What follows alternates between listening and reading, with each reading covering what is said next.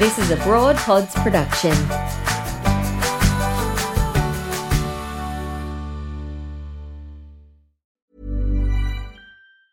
Hey, it's Ryan Reynolds, and I'm here with Keith, co-star of my upcoming film, If, only in theaters May 17th. Do you want to tell people the big news?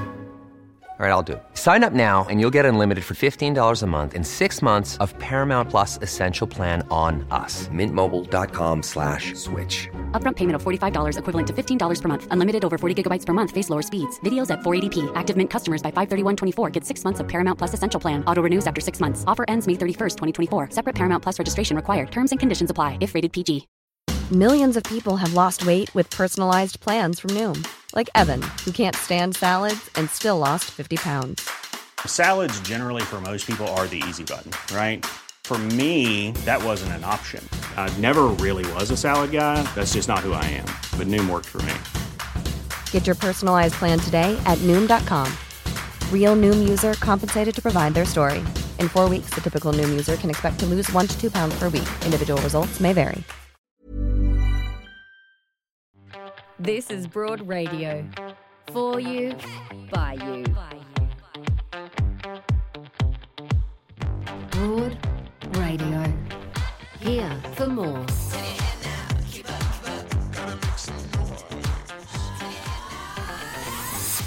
Hello and welcome to Broad Radio on the go. You might not have been here before.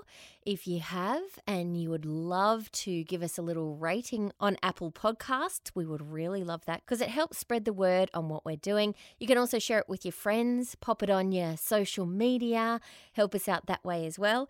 And we will love you for it. I mean, we already love you. Like, you know, don't worry about that. In this episode, there is more love for pets, and we try to get inside the heads of those pets with Jackie Lay. She is someone that has studied how pets think her whole life. I mean, it's hard enough to figure out what people are thinking, isn't it, really? But before that, Joe and Annie Louie talk about competitiveness, reward for effort, and talk to Victorian Minister Ros Spence about a new initiative trying to get more access to sporting facilities for everyone in the community. All right, so Annie, we've established that you're a Bomber supporter. That's okay, won't hold it against you. There was a point in my life where I had to choose because my primary school only went for Collingwood or Essendon.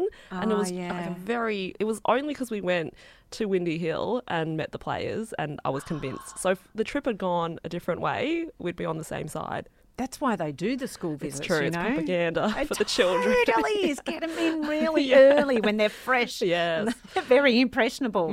Are you a competitive person? I would say very much so, even if I try to downplay it. What about you? I would say I'm not, except against my husband. Oh. What about your daughter?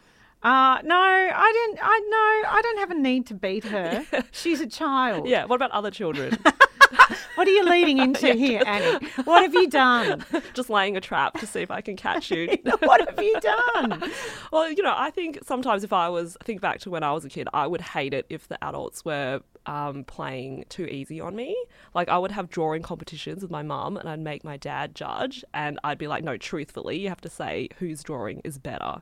Okay. Yeah, so, you know, I would say don't go easy on the kids. I think that's kind of... I'm in the school of hard knocks. You got to understand that perhaps life isn't always you winning. And certainly I remember growing up and we would play Yahtzee with my nana, right, which is my favourite board game because it's all up to chance pretty much. Right? You can strategize a little bit, but it's the roll of the dice. But my nana would cheat to beat the grandkids. Oh, I what a sick granny. I know. I'd be like, gosh, how competitive do you want to be? Whereas now I'm like, we do let children win, perhaps, where perhaps we don't really. Yes.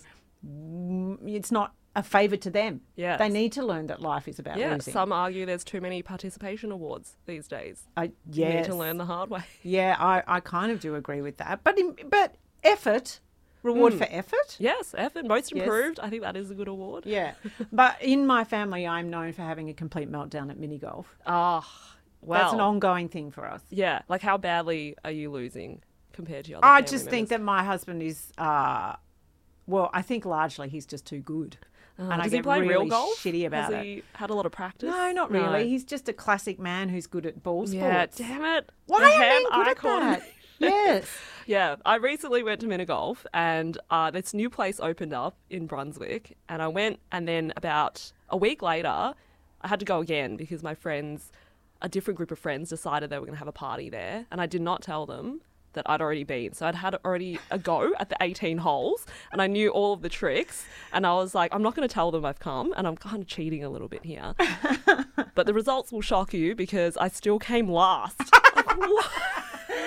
How's that possible? You'd had a previous run-through of that particular course. Yes. And still last. Still last. I was so ashamed. But there was only 2 points between the loser and the winner. So it was like a lot of people were tied on the same score, like in the middle, you know. So, I mean, I'll just have to go a third time with a different group of friends. I just think that, see, minigolf, it tricks you into thinking that it's all about fun. Because it's got all the fun little decorations and sometimes there's UV lights and you can drink while you're doing it sometimes. So it makes you think that it's fun, but it's not. Because my husband will play really, really competitively and then I get really, you know, shits me that he always wins. Have you been to those outdoor ones? Yeah, the outdoor ones are good, except they're often on the side of a highway. So frequently my balls have gone over onto next to a piece of roadkill. I'm like, well... They are often on the side of a highway, now that you say that. The good ones are anyway. Well, I guess they need land. But that's True, exactly right. Yeah. Like they're in like in the middle of nowhere often. Mm. You get some fresh air in you at least. Feels like an actual sport. I don't know how fit you can get. I don't know if you can get jacked off mini golf. Doubt it. Well, I'm someone who I like to think I'm not competitive, but perhaps when it comes to my husband, it just pisses me off that he's always in front. What are you better at if he's got the ball sports? Nothing. Surely. Nothing. He's smarter. He's funnier. People like him more. But is he here? Is he doing this right now? I don't think so. That's true. In a moment, we're going to be talking fair access for women and girls in sport with Minister Ros Spence. That's after this. Well, one of the reasons I absolutely love AFLW is because my daughter plays footy. She's in the under 13s, and for her, seeing women reach that highest elite level of sport, she just loves this and it's very inspirational to her. But while the AFLW has removed one barrier to equal access and participation for women and girls, there are many more barriers, many of them in community sport. And that's why the Victorian State Government is doing something about it. It's a fantastic new policy. And to tell us more about this groundbreaking approach to achieving fair access for women and girls, we're thrilled to welcome Minister for Community Sport, Minister Ros Spence. Good morning. Good morning, Jo. Good morning, Annie. Morning. Before we get to the landmark policy, a little birdie tells me that you also are a Collingwood supporter, Ros. I absolutely am a very happy Collingwood supporter.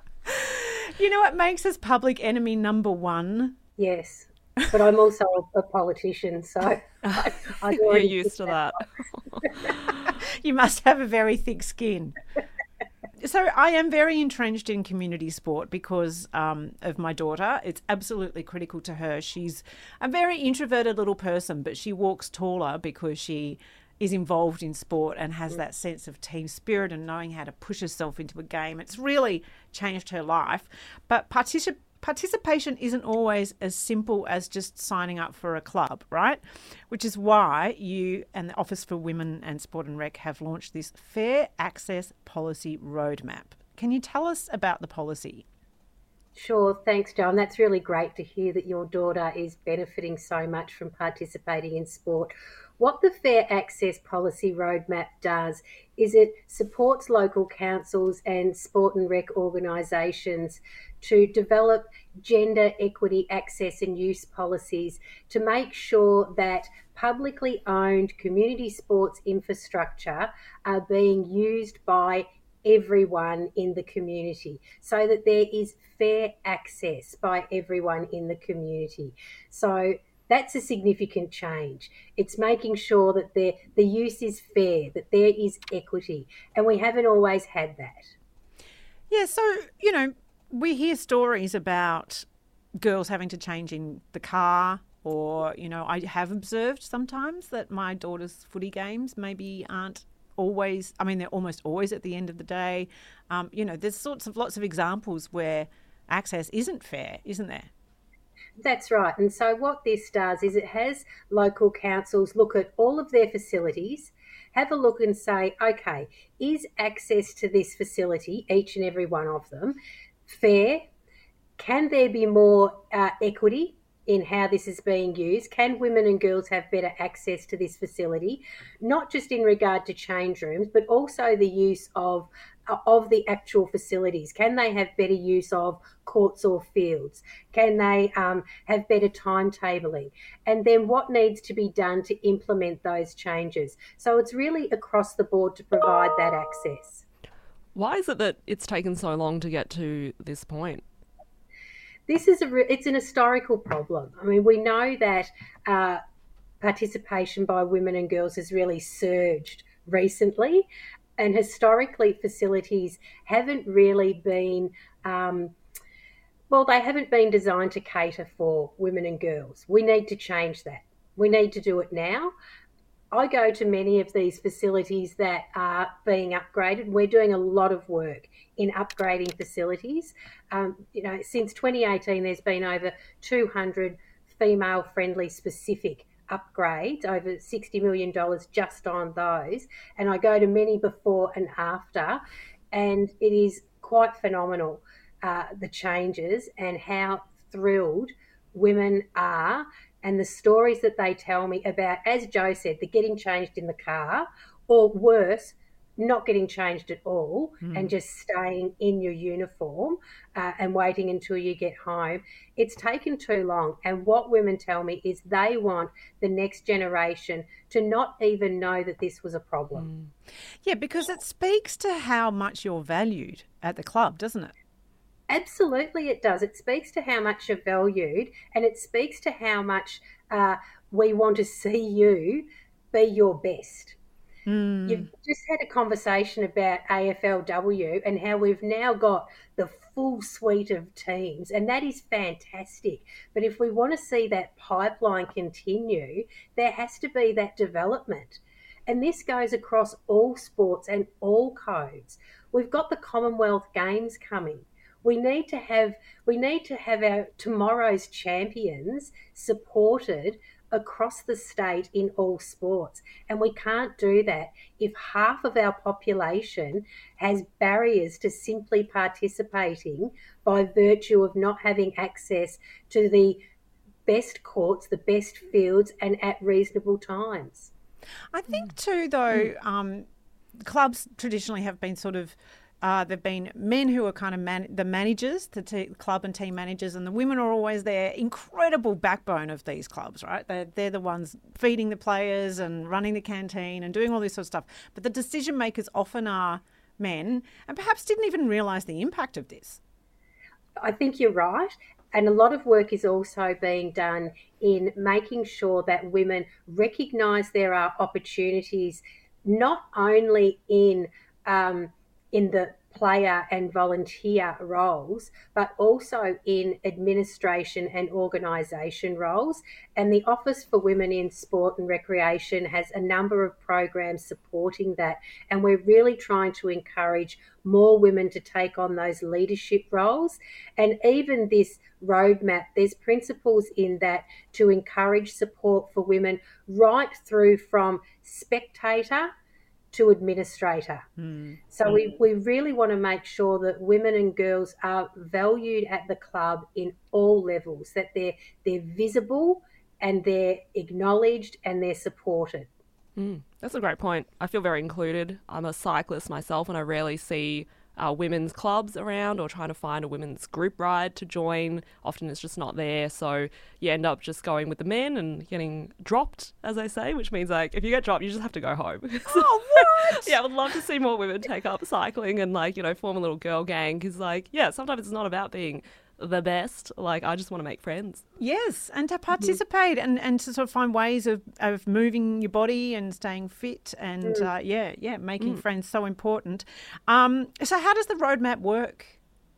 Well, there's three stages, and at the moment we're doing education, and that's where councils and sporting organisations work with the Office for Women in Sport and Recreation and learn about what needs to be done, how to do the assessments on facilities, what they can take into consideration in developing a plan. And that's, you know, that's really terrific, and that'll go for a while. The next key step is from the 1st of July 2024, when councils will need to have in place gender equitable access to be able to access Victorian government funds for infrastructure. So that's a real incentive piece. And I think that's when we'll see key change really across the sector. Is it up to the councils at the moment to do that? If we have feedback about a particular facility, is there a way to communicate that to councils? Well, councils have been involved in developing this roadmap, and I'm really encouraged that they've been supportive of this. They've welcomed this.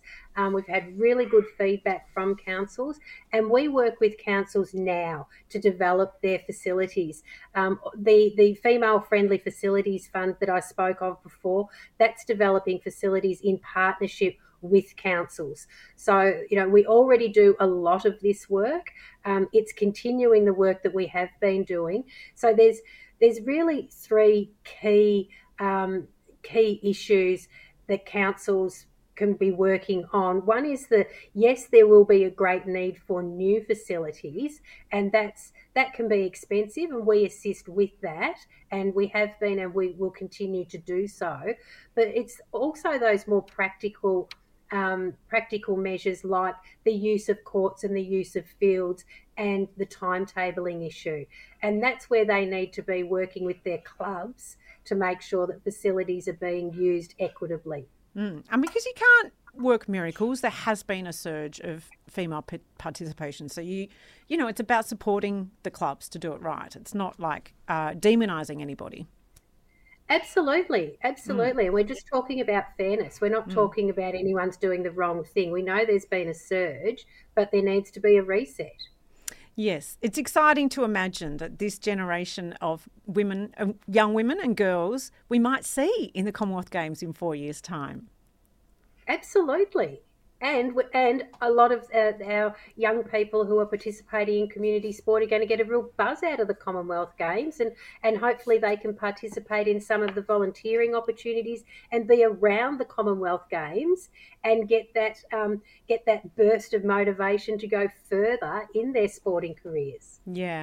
Well, Minister, I do believe that Victoria is really at the forefront of participation and of really encouraging and assisting women and girls to involve themselves in sport and participation. And we know how critical that is to mental health and to not just physical health, but just a sense of community and your place in the world. Absolutely critical. Absolutely it is. This is about physical well-being, mental well-being, but also the benefits for the community as a whole. Now, given how visible community sport is, if equity and fairness is seen at a community sport level, the benefits of that for the whole community is massive. It's a great example setter to have equity and fairness shown in community sport. Absolutely. I'm passionate about participation, and Minister, I know that you and I have a connection outside of what we're talking about here. We do, and I do have an announcement to make, and thank you, Jo, and I really am so very pleased to announce that Jo, you have been chosen as the ambassador for Get Active Week, which is going to run this year. Congratulations. Congratulations. From the 5th to the 11th of September, and that's going to be a great week. We're really encouraging Victorians to do 30 minutes of physical activity every day, regardless of their age, their ability or their location. So I know that you're going to be a terrific inspiration and motivation to get Victorians active throughout that campaign. What and I'm really looking forward to What are you going to get up to, Jo? Well, look, it's all about the fact, and I love this, when someone told me this a couple of years ago, it changed my life. We're supposed to have 30 minutes of activity a day, right? But you don't have to do it all in one. You can do 10 minutes here, 10 minutes there. And I was like, what? Because I always thought if I can't do my 30, there's no point in even trying. Oh. But now I'm like, oh, okay. So I can, one of the things we're saying in this campaign, do it in your incidental moments. Yeah. So a lot of it is like, I will take my shopping trolley rather than, I mean, I'll take a basket instead of a trolley. Imagine you scooting around, like riding on. That's not exercise. No. But like if I'm carrying a basket instead of, pushing a trolley, it's that kind of stuff, which I love because I'm so busy, and also when I'm not busy, I'm lazy. So I just love it. It's really, I'm really stoked to be selected. Thanks so much, Ros. Yes. No, that's great. I look forward to working with you on that one. Yeah, absolutely. And the Office for Women in Sport and Recreation do incredible things. We just had Sasha Doherty on, who's come through that amazing program, which is Change the Game, Making the Call program. So we're getting women and girls into sport media as well, which is just, oh my God, amazing. Love it, Ros. It's fantastic. There's great work going on. Fantastic changes taking place, and it's wonderful to see and hear the women all throughout sports. It's just terrific. Yeah, fantastic. Well, thank you so much for joining us. I know you're super busy, but it's been wonderful to really take a deep dive into this great fair access policy, and congratulations on it. It's really wonderful. Thanks for having me on. Broad Radio, here for more. I'm Sandra, and I'm just the professional your small business was looking for. But you didn't hire me because you didn't use LinkedIn Jobs. LinkedIn has professionals you can't find anywhere else, including those who aren't actively looking for a new job, but might be open to the perfect role, like me. In a given month, over 70% of LinkedIn users don't visit other leading job sites. So if you're not looking on LinkedIn, you'll miss out on great candidates, like Sandra. Start hiring professionals like a professional. Post your free job on linkedin.com/people today. Hey, it's Ryan Reynolds, and I'm here with Keith, co-star of my upcoming film, If, only in theaters May 17th. Do you want to tell people the big news? All right, I'll do it. Sign up now and you'll get unlimited for $15 a month and 6 months of Paramount Plus Essential Plan on us. MintMobile.com/switch. Upfront payment of $45 equivalent to $15 per month. Unlimited over 40 gigabytes per month. Face lower speeds. Videos at 480p. Active Mint customers by 531.24 get 6 months of Paramount Plus Essential Plan. Auto renews after 6 months. Offer ends May 31st, 2024. Separate Paramount Plus registration required. Terms and conditions apply if rated PG. Well, we were actually in that moment apparently lucky that we didn't see four cats appear over Ros's shoulder. We were warned there might be a few visitors. Yes, she's got four rescue cats, which I just think is truly an extraordinary, commitment.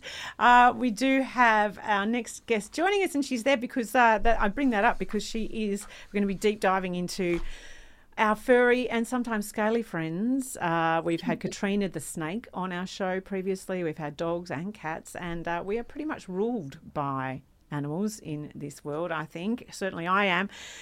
And in part, I think, because we don't really know what they're thinking, and we spend a lot of our time going, why are you behaving in this way? So it's very thrilling to welcome to the show animal behaviouralist, specialist and vet, Dr. Jackie Lay. Hi, Jackie. Hello, welcome. How are you? Yes, really well. So the premise of this conversation, I think, is that we have this bond with our pets, right? And we assume that they understand us and we understand them.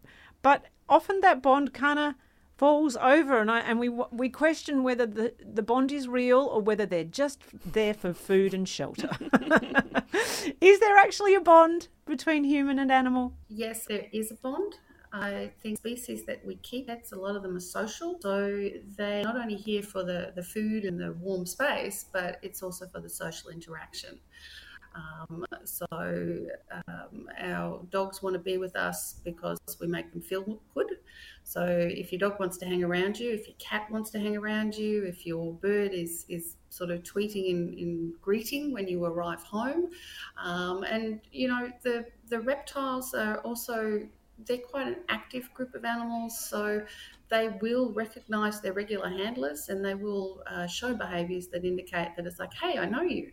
You bring good stuff. It's nice to hang around with you. So, yes, the bond is very much on our side, but I think that the animals bond from their side as well. That's so, but what's interesting to me around your comment there is... I feel like a hard-hitting question is about to drop. Well, no, because we think that they are really devoted to us, but surely they would feel that way to any human, that it's not specifically us. Well, it depends upon the animal. So I've certainly met dogs who are very, dare I, Catholic in their appreciation of people. The type of dog that and acts like you're their long-lost, very best friend that they never knew that they didn't have, and they're very happy to meet you. But there are other animals who are very much, you know, these are the people that I'm familiar with, and thank you very much, but I don't want to talk to you. So the animals have their different personalities in the species and within the breeds. So they're not all the same. They're not carbon copies.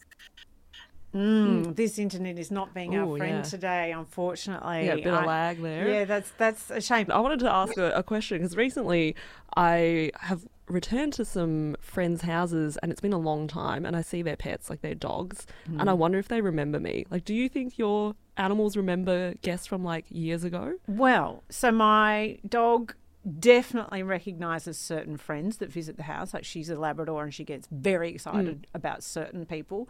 But exactly what Jackie, there she is there. Look at Daisy, downward dog on the yoga mat. But she does exactly what Jackie was saying there. She will behave towards every single person in the same way because she's desperate for love. Like, she's an absolute...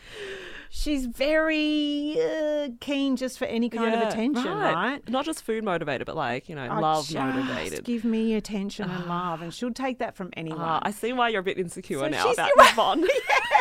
Like, at any moment, she could just walk off with a stranger. That's exactly right. I feel like she's just very needy and she'll take it from anyone, basically. And she behaves as though she doesn't get any love at home when really she is basically doted on and is the ruler of the house. Yeah, she'll walk into RSPCA being like, help me. Oh, I'm not getting enough attention. That's it. I've been so neglected. But in actual fact, she's the ruler of the house. Yeah. Whereas cats, they traditionally are different, aren't they?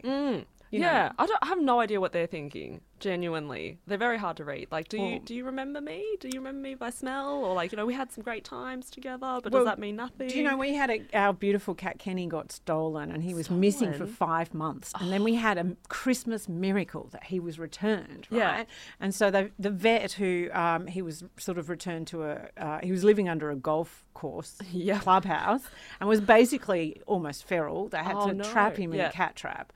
And took him to the vet and microchipped him. And he came. They rang us and said, your cat's here. And he's, you know, pretty feral, so you better come and get him. And my husband went. And when he got there, they said, no one can approach him, right?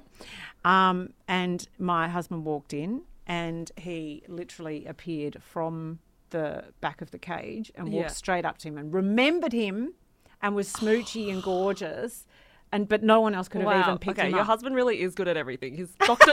Doolittle as well. He's out there rescuing cats. You're so right. But that was more testament to the fact that I do think cats have a bond with you. Oh, that's good to know. Yeah. But then they say traditionally that cats will go, and they've done research, that cats do like to go to the people that hate them the most. Oh, maybe I'm a magnet for those cats then too. Do they come to you? Yeah, I'm generally like, I believe animals can sense your aura. Like, you know, are you in a panic state? Like, apparently, you know, even like wasps and bees and stuff can sense like if you got the sweats. So I went to like a bee farm one time and the man wasn't even wearing a suit because he's like so relaxed around bees. My God. So, but I had to wear one, and they're like, even then they can smell your pheromones. So I kind of believe that for other animals. So often I think they pick up on my calm nature and they're happy to approach.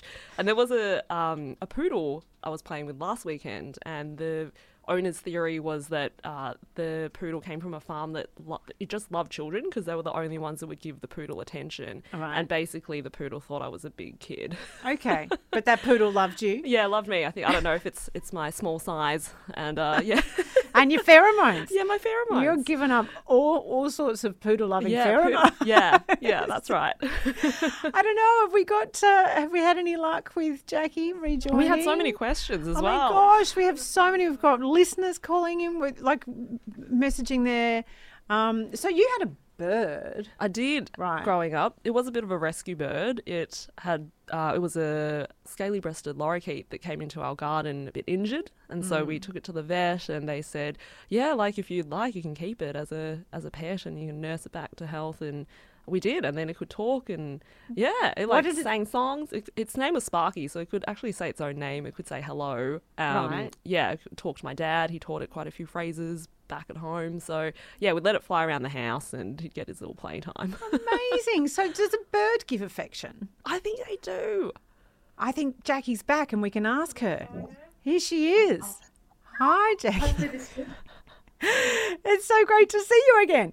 There's the question, a first question to you. Can birds give affection? Absolutely. So it's one of the big problems actually that we have with birds, especially the parrots, because they tend to be the birds that we keep as our companion birds and have more contact with them. The problem is that because we are related to monkeys, we're primates, we like to hug and hold things that we're interested in. The problem is that if you sort of touch a bird on more of its body, the message that you're giving is, I want to make eggs with you. So lead to a bit of confusion in the bird's mind.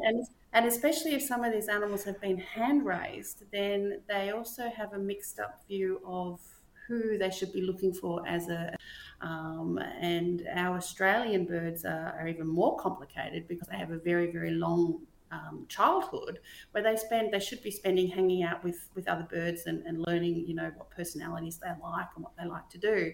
So when they're raised by humans, and so that's all they know, and they kind of go, well, my mummy looks a bit funny, and so that's what they then are looking for as companions. And then those companions say, well, come here and give me a cuddle. So we can end up with some pet birds that are very confused about all sorts of interactions. So they are a very social group of animals, and they do build these strong bonds and can be quite distressed if their human is away from them for periods of time. So I think the emotional lives of animals are not something that we tend to really think about properly. I mean, we love them, but we tend to then think about these animals as being like little kids, and so we don't necessarily meet their emotional needs as well as we could be doing. Is this why we hear about dogs being depressed because their owners have to go to work, or, you know, they're left for too long? Is that what's going on with them? Potentially. So thinking of depression in terms of a mental health disorder, it's something that we're still looking to fully define. And I'm suspicious that some of my patients that I see actually do have major mood disorder, an animal version of it, a canine version of it.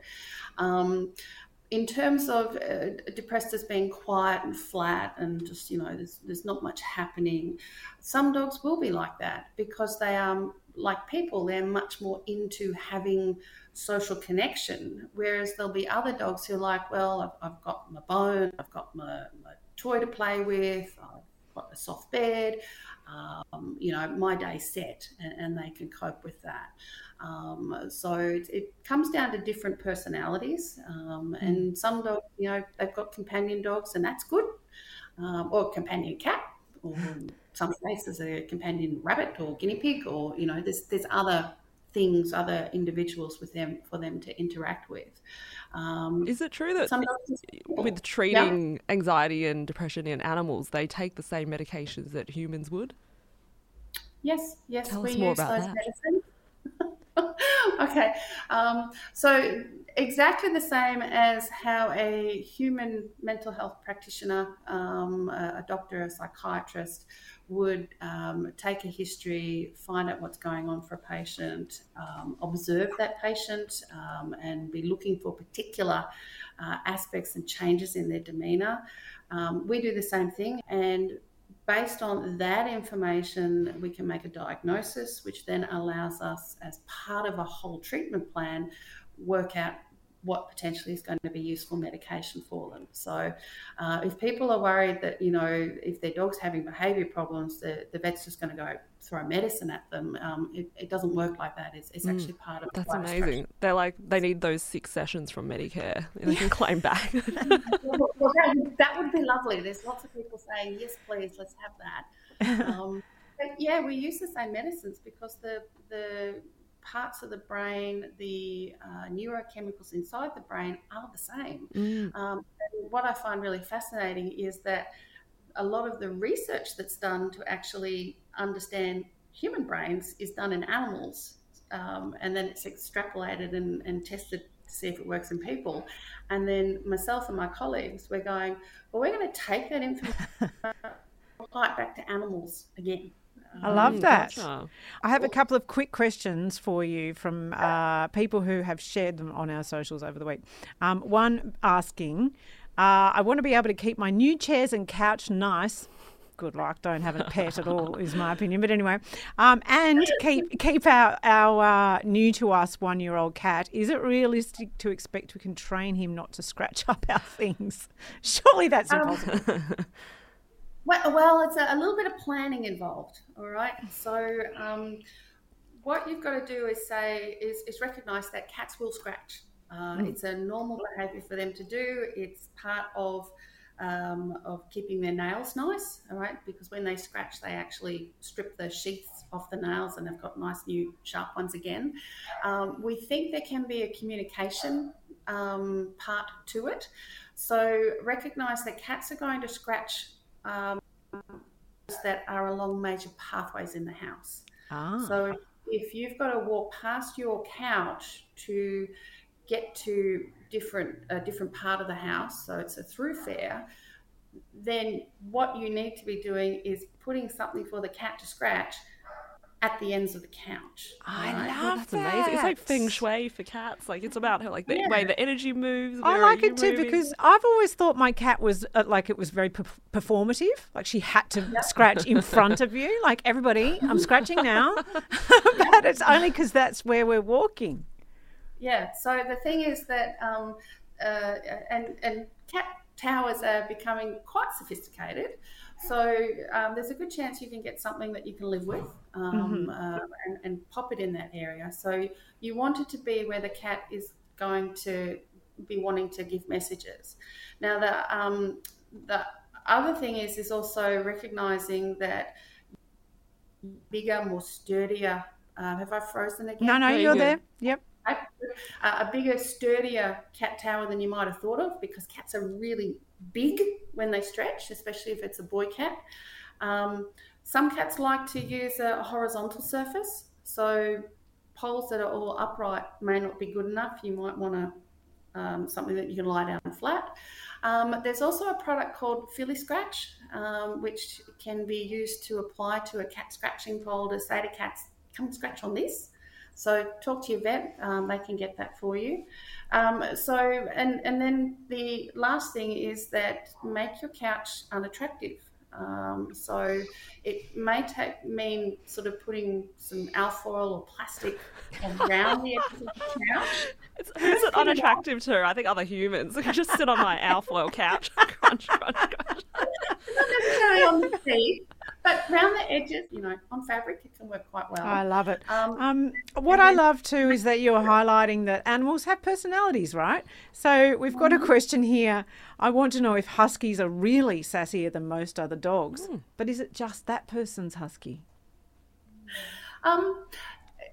If you took 100 huskies, we would find that some of them will be the polite, shy, you know, type dogs, and then a percentage of them are going to be at the other end and be super sassy, and that most are going to be in the middle.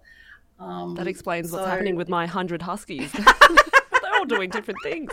So the problem is though that and of course the dogs that end up on the socials and they're the sassy ones because they're fun, you know. They kind of look at you and they go like, you know, what do you mean by that? And huskies especially have those great eyebrows. Very expressive. You know, yeah, and they, as a group, on average, I think that they're probably a bit chattier, but it's like the difference between, you know, if we took 100 Caucasian people or 100 people of Asian descent or you know, different nationalities, we're going to find the gamut. Yeah. And the thing that I find interesting is that the breeds of dogs, they're genetically, the differences between them are about the same as the differences between different races of people. So they're, you know, the differences between people are not as big as people think, and it's the same. What was the breed that just barked? Mm-hmm. I'm curious to know. It's a small dog, by the sound of it. I haven't gone to the door because I'm in the clinic. It's probably a dermatology patient. I do love that you can identify a small dog bark because they're so yappy, aren't they? And little dogs seem to have so much more aggression than large dogs sometimes. Yeah, it's interesting because my PhD was looking at personality in dogs, and one of the things we looked at was, is there a difference if they're a big dog or a little dog? And there is a little bit of evidence, and some other researchers have also found that little dogs tend to be more reactive and more responsive to their world. So whether or not that's an observational sort of opinion or research or more owner opinion, that may depend. But I think also that the little dogs, they travel through life a bit faster. I mean, they take many more steps than big dogs and people. It's so cute. It's a good theory. A bit faster. And they also got, because they've got the smaller voice boxes, they have the higher pitch bark, which tends to cut through a bit more than a big dog. Yeah.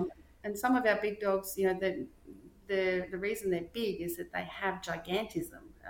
And so, you know, it tends to slow everything down and potentially make them a bit less reactive. But when you get a big dog moving fast, I think I take a little dog moving fast any day. So. Oh, true. So what about stereotypes about the fact that cats actually really dislike humans and we are servants to them as opposed to dogs being servants to us? Yeah, it's one of those things. I'm actually in the process of finishing up a textbook about feline psychiatry. One of the chapter titles I toyed with, was cats, are they gods or just misunderstood? So I think the thing is that they're so different from dogs. So, you know, in our culture, we say dogs and cats, but cats are very different from dogs. They have a different biological history. They have had a different domestication history. They're an animal that in Australia we tend to think of very much as a predator, but it's also an animal that gets preyed upon. So you've got to be really careful, because if you go, ha, catch that mouse, you might also get picked up by an eagle or a baboon. So you've got to be a bit careful. They're also an animal that does a lot of things that we do as groups. They do that by themselves. So people get together and we like to eat as a group. It's across every culture, society, people eat together. Cats do it by themselves, because there's not a lot of sharing in one mouse or one frog or one little bird. So in some ways people find them confusing because they don't do things that we enjoy doing as a group. Cats are like, I don't want to eat all together. I want to eat over here by myself. They're again, we're primate related, so we like to hug and cuddle and touch. And cats, a lot of cats learn to like it. But a lot of them are like, yeah, we've talked for a few minutes. Nice to see you. I like you, but I'm just going to sit over here. And the other thing that happens is, again, because when we're interested in stuff, we look at it and we want to approach it and we want to touch it. And the cat's going, I'm not sure what you're going to do. You're making me feel uncomfortable. You're sending me signals that I'm interpreting as being a bit aggressive. So, you know what, I'm just going to leave. Mm. Which also explains why, if you don't like cats, the cat goes, oh, my God, someone who makes me feel comfortable, I'm going to come and sit on you. If you don't like them. Yeah. Well, yes. I mean, I think I've got a comment here from our producer, actually, who says, my cat purrs, loves me, and then a second later attacks me, which I think is very common in cats. They can be a little bit flighty, but that's why I like them. Yeah, it's also some of them will do, it's like a little bit of a love bite, you know. It's a bit of a, I think also sometimes they can get a bit frustrated. My cat comes, Skittles comes, and he sits up and he goes, you know, salute to the sun, give me a pat. And we pat and we talk and we pat and we talk, and I say, well, I've got to go now. And he goes, well, I'm going to thump you. I think he's a bit frustrated because the interaction is not finishing. He would like more of it. But then also I think sometimes the interaction gets a little bit exciting. And he's just not sure. Yeah. So then he's what like, well, to do? Do we have time for one personal question? Okay, I have a neighbour's cat, and it loves coming over to our place, after close of business hours. I think that's when the owner finishes work and says, "Off you go." But why is it that he insists on coming in, doing like a perimeter check, and getting all the pats, and then he'll leave, and then like 20 minutes later he'll come back wanting the same, like 3 times a night or something? It's not like done. I know. Well, I'm confused. And like, is it okay for us to be, you know, it's obviously not our cat, but we give him pats, we don't feed him, but keep letting him in? Yeah. Well, you know, in answer to the question, are animals social? Do they like us? Then the only reason this cat is coming in is for the social connection. So, you know, he's kind of checking in with you guys and sort of saying, hi, everything okay here? Nothing to see here. So you can almost think of him as a little bit like the, you know, the coppers doing a bit of a walkthrough. Everything's good. Okay, that's good to know. I like it. One of my favourite, I think it's a Reddit account, is Not My Cat, where you see all these people. It's so funny, where you see people who are literally watching TV and a cat's sitting on their shoulder. The cat's just come in and gone, I'm going to sit here. Right, not my cat. It's so funny. Yeah, cats, they're bizarre. I love it. I love it. I'll start posting to this Reddit account. It's great. Thank you. Thank you so much for persisting with us and with your internet there, Jackie. It's been really lovely to learn from you today. Thank you very much. Thanks for the invitation. I loved it. That was fun. Yes, thank you too. Wow, we have gone way over time because I couldn't stop asking questions about that. I'm going to get a parking fine from this probably, but it was worth it. Oh, no. Oh, don't say that. Well, do come back another time to Broad Radio, because it's been an absolute delight, Annie Louie. Yes. So fun. Thank you, Jo. Can we see you perform anywhere, anytime? Yeah, absolutely. I'm doing Melbourne Fringe coming up in October, so I'm remounting Floating with Death, making it even better, and then, we'll see what happens after that. I'm going to work on a new show. Amazing. Well, hopefully be back with Broad Radio soon, and we'll see you on Broad Radio next Tuesday.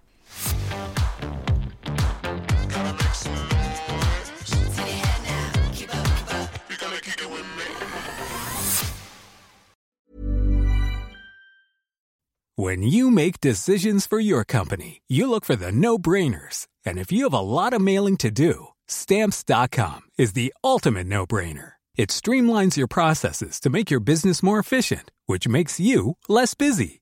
Mail checks, invoices, legal documents, and everything you need to keep your business running with Stamps.com. Seamlessly connect with every major marketplace and shopping cart. Schedule package pickups and see your cheapest and fastest shipping options from different carriers. With rates up to 89% off USPS and UPS rates. And with the Stamps.com mobile app, you can take care of mailing and shipping wherever you are. Make the same no-brainer decision as over 1 million other businesses with Stamps.com. Sign up with code PROGRAM for a 4-week trial, plus free postage and a free digital scale. No long-term commitments or contracts. That's Stamps.com. Code PROGRAM. Are you ready for truly hydrated skin? Meet Hyaluronic Body Serum, a breakthrough in body care from Osea. It's clinically proven to instantly increase hydration by 161%. Their lightweight, fast-absorbing serum delivers 24 hours of nonstop hydration for silky, smooth skin without the sticky afterfeel. Osea's latest innovation combines the magic of their best-selling Hyaluronic C Serum with a new formula that's good for the whole body and 5 types of hyaluronic acid to target every layer of the skin. Osea is a women-founded, women-led brand that's been crafting seaweed-powered products for nearly 30 years. The best part? Everything Osea makes is clean, vegan, cruelty-free, and climate-neutral certified, so you never have to choose between your values and your best skin. Treat your skin to clean, vegan skincare from Osea. Get 10% off your first order site-wide with code SUMMER at OseaMalibu.com. That's OSEAMalibu.com code SUMMER.